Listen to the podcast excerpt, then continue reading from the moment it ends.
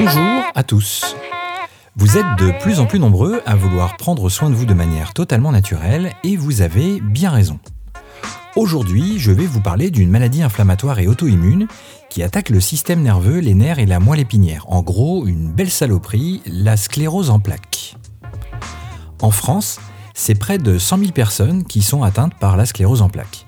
Diagnostiquée souvent entre vingt-cinq et trente-cinq ans, elle touche majoritairement des femmes et aucun traitement actuel ne guérit la maladie.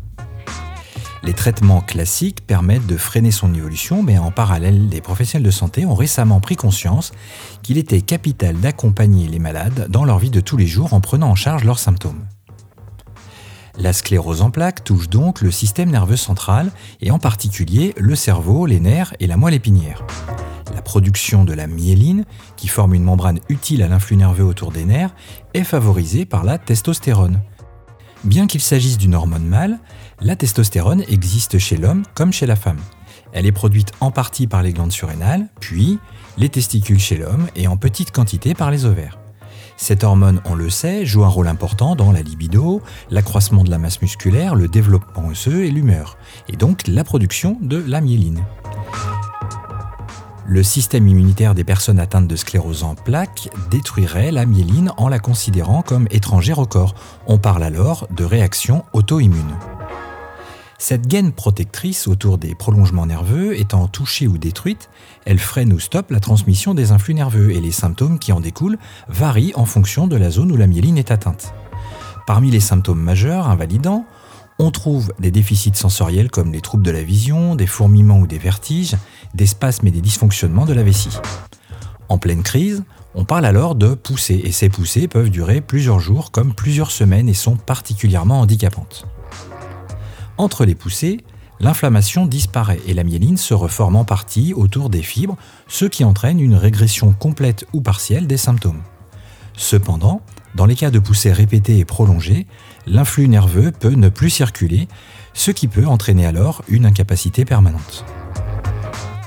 Bon, dans tous les cas, il est capital de s'assurer d'un suivi médical régulier et sérieux auprès de votre médecin traitant et souvent de votre neurologue afin de surveiller l'évolution de la maladie et de permettre la mise en place d'un traitement de fond pour ralentir sa progression, d'un traitement à base de corticoïdes pour réduire l'impact des poussées et d'un traitement symptomatique pour accompagner les malades entre les poussées et atténuer les symptômes résiduels.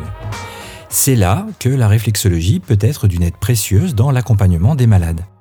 D'après plusieurs études, la réflexologie semble compléter les traitements classiques et aide à réduire les spasmes, à diminuer les symptômes moteurs, sensitifs et urinaires. Selon une étude israélienne, la réflexologie aurait permis de réduire la douleur des malades de cinquante pour cent environ pendant plusieurs mois.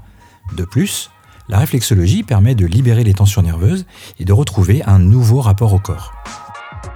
Il n'y a pas de protocole type dans l'accompagnement de la sclérose en plaques par la réflexologie, mais je vous recommande de mettre en place une séance par semaine pendant un mois afin d'optimiser votre action et constater une évolution. Mais bien évidemment, il conviendra à chaque praticien de s'adapter aux besoins de leurs clients.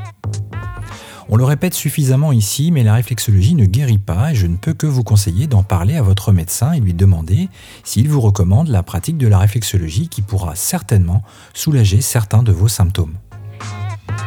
Je veux profiter de ce programme pour vous remercier. Cette petite communauté s'agrandit de jour en jour et c'est grâce à vous. Donc euh, que vous soyez praticien ou auditeur intéressé par les sujets que je présente ici en tentant humblement de vulgariser, vous êtes de plus en plus nombreux à me contacter par message et à me suivre sur YouTube, LinkedIn ou encore Facebook. Alors à vous tous, merci. J'espère que ces quelques conseils sauront vous aider au quotidien. Si ce sujet vous a plu, n'hésitez pas à réagir en commentaire et à le partager autour de vous. C'est fini pour aujourd'hui. C'était Gaël de la page Facebook Réflexologie Vendée. On se retrouve très vite et surtout, en attendant, prenez soin de vous.